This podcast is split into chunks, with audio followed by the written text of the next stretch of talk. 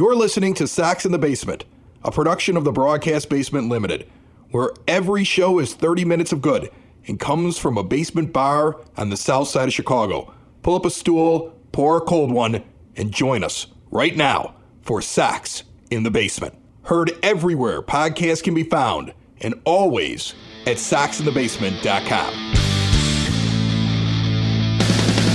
And belly on up to the nine foot homemade oak bar. Pour yourself a cold one. My name is Chris. His name is Ed. This is Sox in the Basement. 30 minutes of Sox for fans, by fans. And no, we're not at the bar because I'm still sitting at the lake. So belly on up to the, the styrofoam cooler and uh, try and even out the farmer's tan. Right, grab one of those noodles, those ridiculous foam noodles, wrap it around your body, and make sure your koozie floats and you're carrying a can instead of a bottle because you never want to lose the bottle and it slips below the surface. Okay, you, you want to Right, you want to have right. the can. Somebody can throw you a can from the pier or from the boat.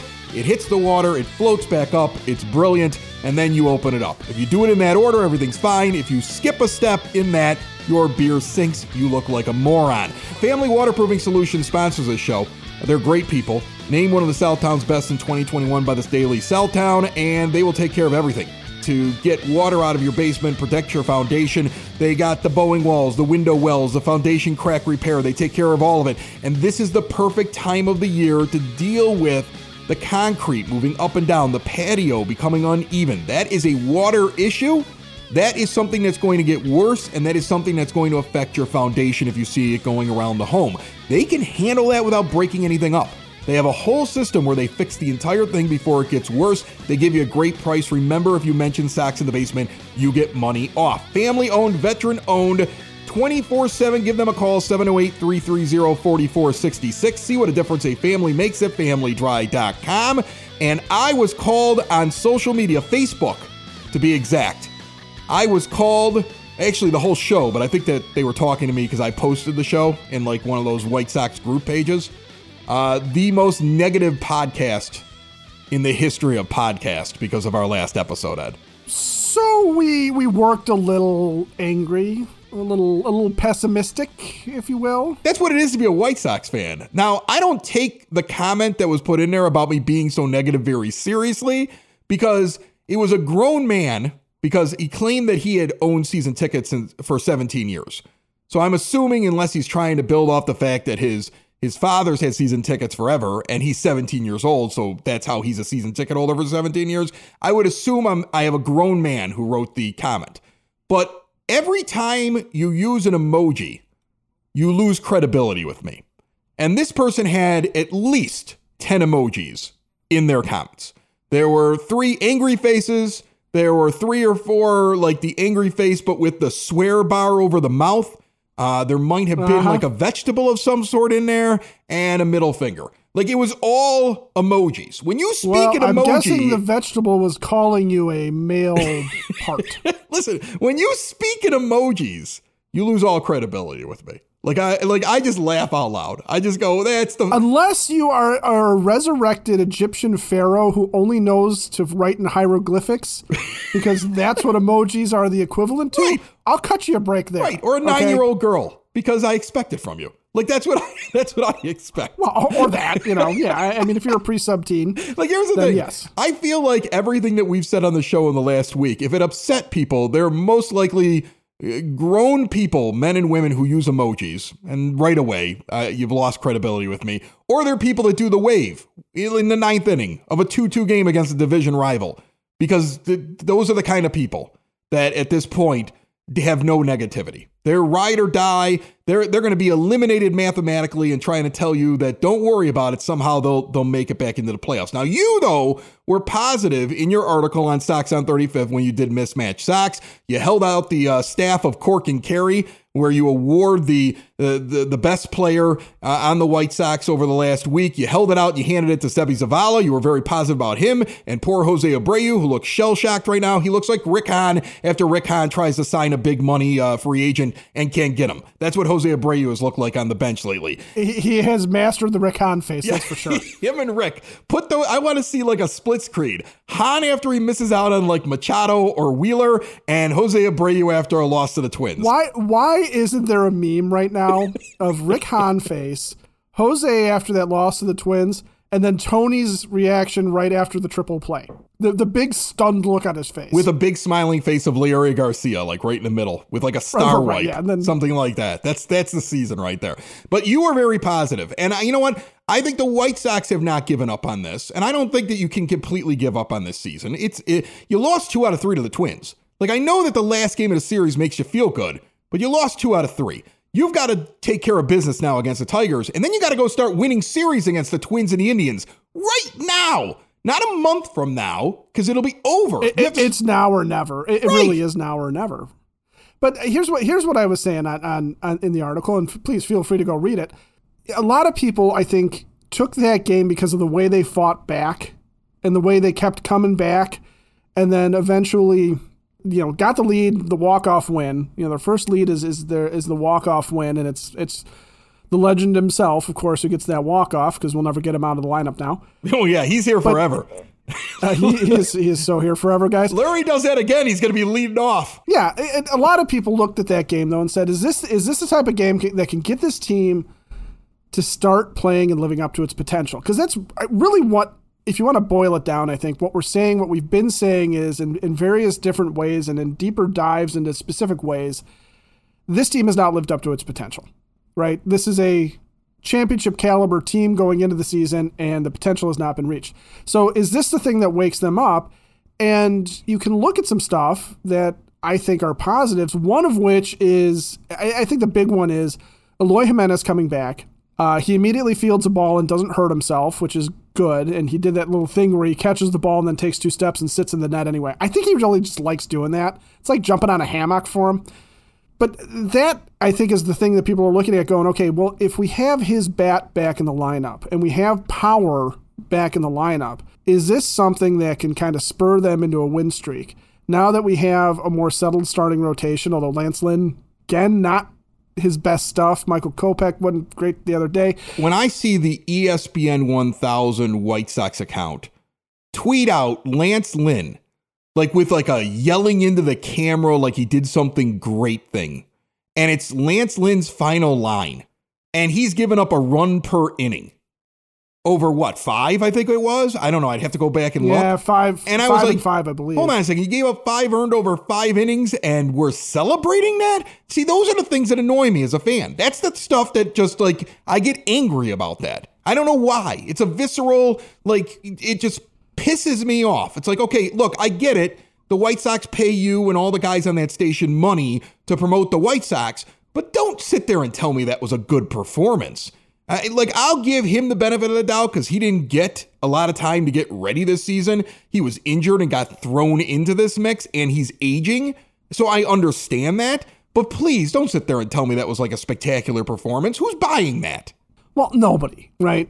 You, you know, you figure that Lance Lynn is only going to get better as he gets into the groove and into the season, right? Uh, you, you figure that as a veteran, he can come around. You figure that Eloy's bat is going to help. You figure that with Yasmani Grandal starting his rehab assignment and potentially coming back, that's another, if he's healthy again, that's another power bat that comes back in the lineup. And you and I talked about the fact that the shame of it is, is that they'll go back to Grandal and Reese McGuire, even though Seby presents the better the better offensive option and, and maybe even, you know, at least an equal defensive option to, to McGuire right now.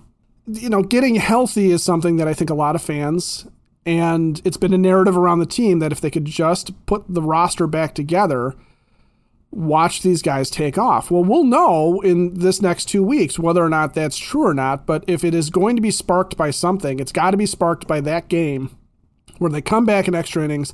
And I will tell you my favorite part of the whole thing, and it's not that it was Jose Ruiz in the 10th. I don't care about that. But they worked around the first batter, tried to let a, a rookie get himself out when he took the walk. That was fine because the next, you know, they got the next batter and then they got the double play. And and how many times have you and I talked about that as an extra inning fault where the first guy comes up and he gives up the run or they end up giving up a couple of runs and then the Sox come up in the bottom of the 10th and are immediately behind again. They don't have the advantage of having the runner on second and being the home team when they do that. And they hadn't done that all year. It was the first time in any of their uh, any of their extra inning games where they were the home team that the 10th inning they shut the other side out. So it, it- stuff like that was a positive. It was almost as if they listened to the podcast, Ed, which is which is strange. Uh, I know that they're up there listening to it. I've heard that there's a lot of hate listening that happens in that front office. Some people like it. Some people hate it terribly.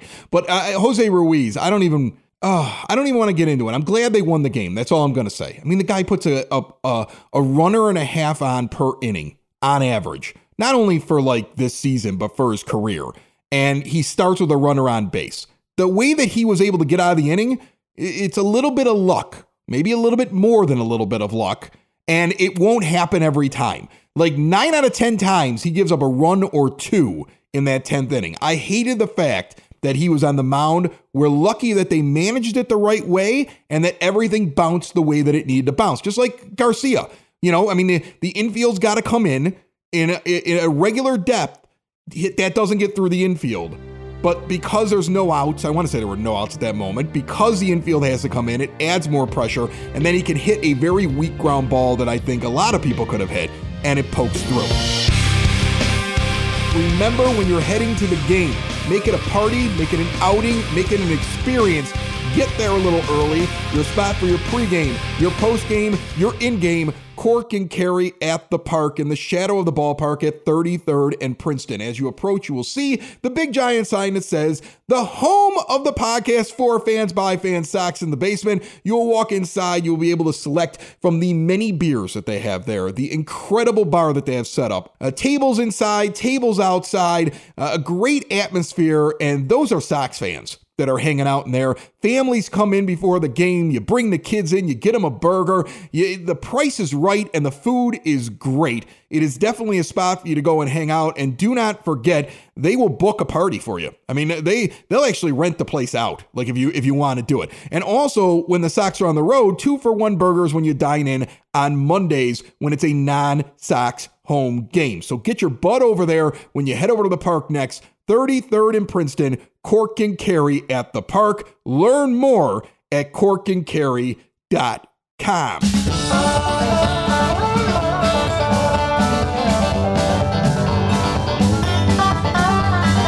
It is now time for Corn in the Basement, taking a look at what's going on down on the farm. Michael Suero, Sox on 35th, take it away.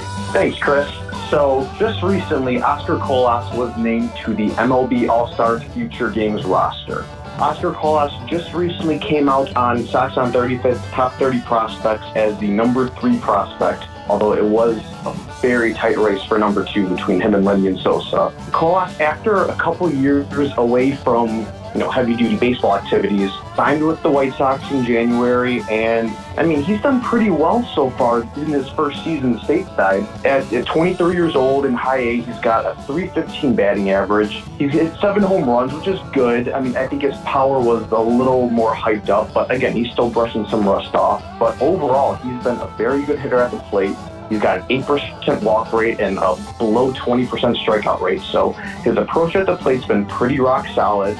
He's got an eight, an OPS of over 860. So I mean that's that's again it's very good numbers that he's putting up there. I would not be surprised at all if he very soon gets a call up to Double A Birmingham where he gets tested against some more advanced pitching and some harder parks to hit at. But we'll see how he adjusts when that happens. But for the time being, he has been just as good as advertised. All right. I don't want to let you go. I want to ask you about this top 30 prospect list that you just put out at SoxOn35th.com. So Michael will be our guest today officially. So he's brought to you by the Village of Lemont. Want to experience a downtown with real history, great eats and drinks, and green spaces filled with adventure? Visit the Village of Lemont. Shop, dine, drink, explore, look at all they have to offer, and plan your next day trip. Visit LemontDowntown.com. So, your top 30, I see it's out. It's a mid-season top 30. I know MLB Pipeline just updated their top 100 prospects. Uh, I think a lot of times when I see somebody like you who's following a team specifically put out a list, I go, okay, well, how does it compare to what the national guys are thinking? Because sometimes guys can be out of town stupid because they're not following it as closely as a guy like you that that centers just on White Sox prospects. I mean, I'm sure you watch the rest of the minor leagues, but you are zeroed in on what's going on in the Sox system. You went with Colson Montgomery, number one overall on your top 30 list. That's the safe pick if you go up against the national guys. He finally gets on the MLB top 100 list in the pipeline. That's the first time since guys like Madrigal and Vaughn all graduated at the beginning of last season. The Sox have had nobody on that list. Was that just like a no brainer pick? Did you have to think about your number one pick? No, not at all. He was he was the clear choice for number one in this farm system. Honestly, I mean, since he was drafted number one or in the first round by the White Sox, the funny thing about that draft pick was everyone knew the White Sox were going to take him. Yet he still fell to us at what 19 overall, and he has been better than advertised since then. I mean, he came into the league hitting 290 he's stuck at shortstop. That was a big question: was was he going to be too big to stick at shortstop? So far, he's sticking there. He, he hasn't been perfect there, but he's been solid. His abilities at the plate are what's going to carry him. At low A Kannapolis, he was hitting 324. He hit a few home runs. Didn't hit for as much power as people had anticipated, but I mean, his approach at the plate is insane. He he walks a ton. He doesn't strike out a lot. I mean, for a kid that just was playing high school ball a year ago, his approach at the plate, his plate discipline are so advanced. I mean, it's unreal to watch it. I'm sure you you may have seen it all over White Sox Twitter. He's on like a 42 game on base streak right now.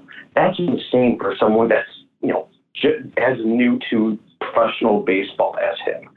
He even earned himself a call up to high A, where he's actually been even better. He's hit a couple home runs. He's hitting like 390 He's walking more than he's striking out. I mean, I could go. I, will I'll cut myself short, but I can go on and on about Colson Montgomery. He has just been fantastic this season. All right, so Carlos Perez is 15 on your top 30 list. That is the catcher that's down in AAA that I know you speculated and a lot of other people speculated would be the guy that would come up when Grandal went on the IL, or at least could have a shot at it. Instead, Seby Zavala comes up, and Zavala's been red hot. In fact, in my mind, I, I just expect this team to make the mistake of sending him down instead of staying with him when Grandal comes back. I would love for him to remain up there as one of the two catchers. I'm sorry, Reese McGuire, but like I, I just don't see it. I, am loving Seby. And Carlos Perez looks like a guy that eventually could slide in there and you could have those two guys as catchers when Grandal's time with the White Sox ends. Tell me a little bit more about this guy because you call him in the article on Sox on 35th the total package as a catcher. Why is that? Well, because he's really shown abilities in every aspect at the catcher position. I mean, at the plate, he's hit for power. He's hit for a solid average at 280. He walks a good amount. He doesn't strike out all that much. I mean, he's got a very well-rounded approach at the plate. And then he's also really good defensively. I mean, he could probably step in right now and be at least an average defensive backstop in the MLB. He's got a good arm. He's got, you know, good fundamentals behind the plate.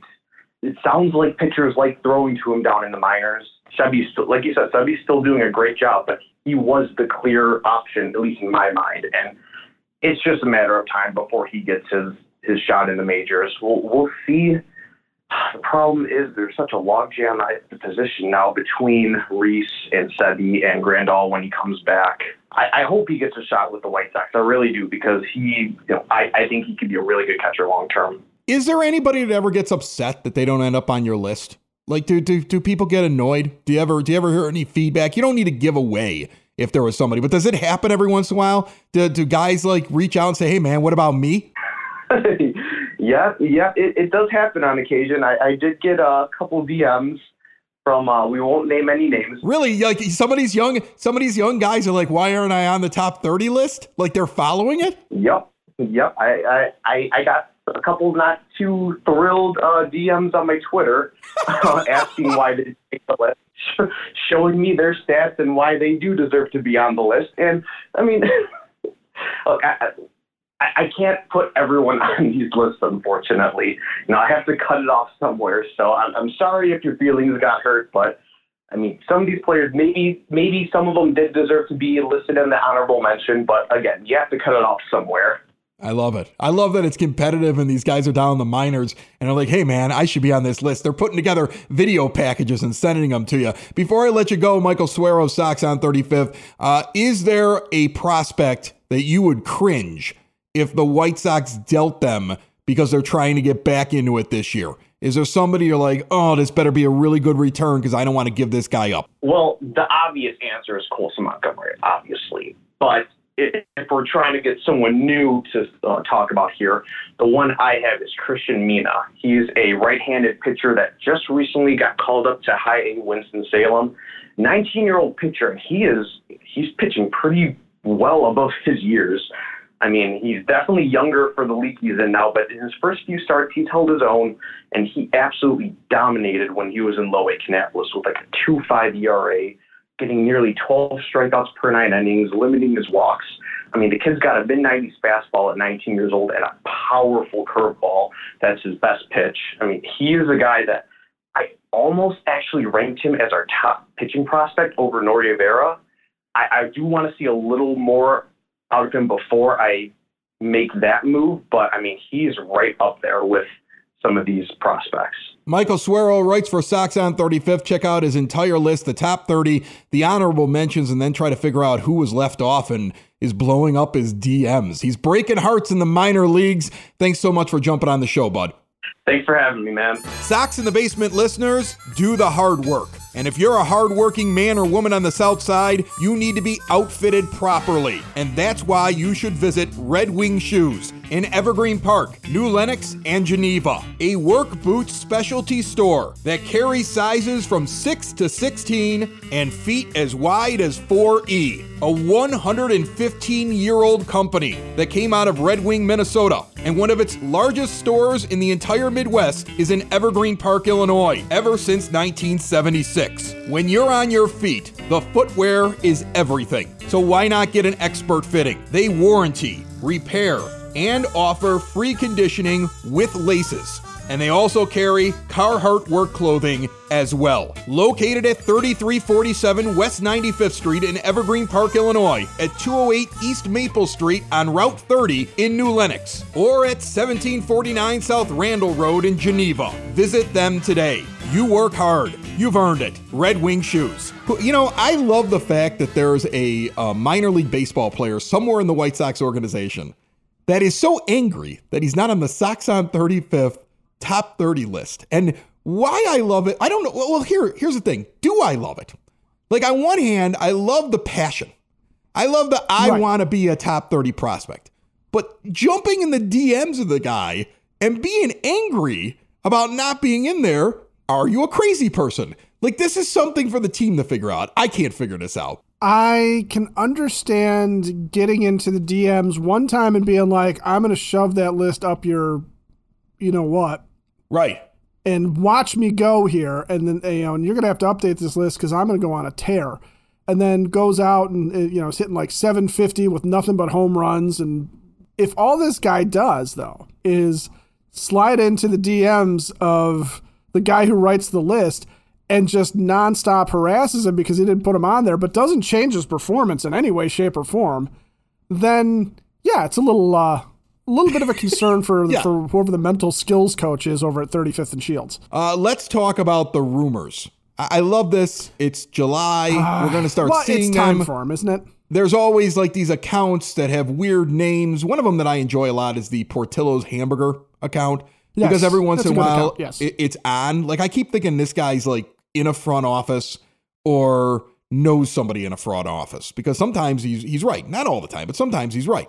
And and just I want to look at one of the rumors that I just recently saw that this Twitter account put out. Not because I I 100% believe it's true, but because if it's true, I want to ask the question, would it make sense? And he listed a couple of pitch, pitchers. I think Luis Castillo is one of them that the uh, that the White Sox are interested in. But he also said Brandon Drury. Now, Drury plays third base, second base, and outfield. He's a right handed bat. He's having a pretty good year this year. I'm not going to dispute that. I mean, we're talking about a guy with an 855 OPS who, who's got an on base percentage of 331, who's hitting 270. He's got 17 home runs so far, and he's worth about a win and a half in uh, baseball reference uh, wins above replacement on their metric. But my question is this, Ed. At this point, looking at where you're at in the standings, even if you believe that Eloy shows up and he is going to just put juice into this team, all of a sudden Tim Anderson is running out, drop third strikes, right? Like he just, he's like a breath of life into the team. He starts hitting bombs. Everybody else starts doing it. Hitting's contagious. Completely different team. They start running through guys and they start coming up the standings. If Drury was only worth a win and a half to this point, even if I say he's worth two from this point on, right? Even though we're we're basically at the halfway point, I'll give him two. Hell, I'll give him three. Let's say he's even better in the second half. Is he worth like a good prospect? Because I don't know if those three games are the difference based upon where you're at in the standings. So am I being too pessimistic? Because I feel like what the White Sox will do here is they're going to make an effort because if they can get close to the playoffs or they can make the wild card, it's big money. Season ticket holders get something in the in their email very soon. It says, "Buy your postseason tickets now." And then we'll use it towards next year otherwise. But it's a way to grab the money early. And it's a thing that the White Sox do. I don't know if every team does it, but it's something the White Sox do. A lot of season ticket holders will laugh at that at this point in the season with this team sitting where they're at. If you can get close, you can grab that money. So that's one of my big fears is that we give up prospects in a season in which Brandon Drury won't make enough of a difference. Well, again, it depends now. Are you talking about just Brandon Drury and giving up a, a good prospect for just Brandon Drury, who is a rental because he's a free agent at the end of this year? So he's he's a guy that no, on the surface, getting just Brandon Drury probably doesn't help because, for starters, he's playing in the Great American Ballpark. And I don't have his stats directly in front of me, but almost every batter that goes through that park gets a bump. Okay, it's it's it's kind of the unspoken. You're so right. Okay, 37 games at home, 34 games away. Right, so pretty much the same amount of games away. 231 batting average outside of that ballpark with a 786 OPS. In that ballpark, hitting 301 with a 913 OPS. Do you want to give up a lot for a guy who's not going to hit in that ballpark? So he's going to be 231, 786 when he comes to you unless you believe that yeah, unless you uh, believe yeah. the rate will play like the ballpark in Cincinnati for him. I mean, that's those are the interesting questions here because my my thing is, look, if you want to go for it, great. You want to you want you think you can make it in there and get a puncher's chance in the playoffs, whatever. Have at it. Maybe it happens for you. But I I kept hearing Rick Hahn over the last couple of years when we didn't give the most amount of money in an offer to somebody, or when we didn't go after a guy like Bryce Harper, or when we didn't make trades, well, I don't want to sell out the future of this team because I want to be good every year. And so my question is well, I think you've answered it already. He can't be the only guy you bring in if you decide that you're buyers instead of sellers. Yeah. Now, if he is a sweetener in a deal, okay, and you're picking up, say, Luis Castillo, who has struggled a little bit, but is a guy that He's been hot lately. He's on my fantasy team. He's been hot lately. I've been paying attention to him closely. And, and he's a guy that historically has been very good, too. So if you're grabbing him, and he's not a free agent until 2024, so he's he's a member of the rotation after this year. And you need or that. he's a trade, yeah, and he, or he's a trade chip for for the offseason or something like that. If you're picking up Castillo and you're picking up Drury as part of it because the Reds are just sitting there going, you know what, throw us this guy and we'll throw you Brandon Drury because he's not part of their long term plans either necessarily. Right. Then sure, bring the guy in. He's probably a good bench piece for you. He's got some versatility. It's not a bad thing necessarily to have him. But yeah, if you're going to bring in a guy like Brandon Drury, you got to make sure that we don't have a Cesar Hernandez situation where, remember, Hernandez was having a pretty decent year last year when he was in Cleveland, and then he comes to the White Sox, and all of a sudden he can't hit anymore. Well, is this the biggest problem? Is this the biggest problem then? I mean, in in short, as we as we get to the end here of the show, is this really the crux of the problem for the White Sox? That they have an awful lot of good to above average players and they're lacking the star power, right? Because you could bring in a guy like this who's doing very well, and even if he hits this way, you're still kind of like, eh, but what does he really add to my team? When in reality, that may be what we're missing here. I mean, Jose Abreu, what do we say at the beginning of the year? You expect, you need you have to have somebody else become better than Jose Abreu. Like he should be your third or fourth or fifth best hitter on the team. Otherwise, you're in trouble. And that did not happen, right? And so, like, right. you are missing those middle of the lineup, stalwart, best players on your team being the younger guys, which we were expecting to have happen. And when you look at the pitching staff, and I get what you're saying, and I've seen all the articles on it that baseball has changed, but you know, you could have one guy that could go seven innings on average, right? You can have one guy that goes into the eighth inning. You you need that one guy, the Degrom, the Scherzer, even though they're both on the same team, and one of them's been injured all year. But uh, you know the the there are players all there are pitchers all over baseball that are that guy that you you're like he can throw eight innings and only spend 110 pitches. And that's another thing that they're missing. They they're they need that they they're waiting for guys to graduate to that level to have the one or two or three superstars and they haven't seen that yet, right? Is that the big problem, really, at the end when you look at this team? Yeah, because if you want to compare them to the Yankees, and and who's the best team in baseball right now? The Yankees. I, you know, it, it's the Yankees, right? It's it's not really even that much of a question. But if you're going to compare them to the Yankees, think about what the Yankees run out there every night. Okay, in, in terms of star power, you want to talk about that? Well, you've got right now Anthony Rizzo, who is, you know, I would say has been a star in this league and is having a very good year. You've got, more importantly, though, Aaron Judge and Giancarlo Stanton. We don't have anything right? like that on this team right now. We don't have anybody like Aaron Judge hitting 30 home runs in the first no. half when the rest of the league is struggling to hit home runs. Period. Uh, he's got he's got half of what the Sox have as a team right now in terms of home runs, and you don't have that. And then you know you're talking about on the pitching side of things uh, they don't have somebody like Gerrit Cole who can go out and will go seven innings and will go and, and dominate for a bit. Like the worst guy in the Yankees rotation would be like a godsend for the White Sox right now. So yeah, I mean, I think that may oh, be yeah. the problem. Let's, I mean, let's be honest. Let's just let's just call it honestly. You did a rebuild. You expected some of these guys, one of them or two of them or three of them, to become a superstar. You can show me as many video packages as you want to that a guy is a superstar, but I can just flip to a team full of superstars and they have three, four, five guys that can do better than what we have at certain positions. And that's the difference right now. Okay. The rebuild did not assure you that you were going to win a championship. Some of these guys had to develop to a stardom point, and we haven't seen it yet. So now that's right. Maybe you do have to go out and you got to find that star. This is going to be a big question for the rest of the year and into the offseason. Uh, especially if you decide to redesign this team during the season before the trade deadline. You know, remember the Twins, what they did, Ed. They, they had a terrible year last year and they redesigned everything on the fly. They started making yeah. moves last year and in the offseason, and they redefined what their team was so they could come back and compete the very next year. So I know it can be done. So now, what will Rick Hahn and company do? Sox in the basement. Sox in the basement.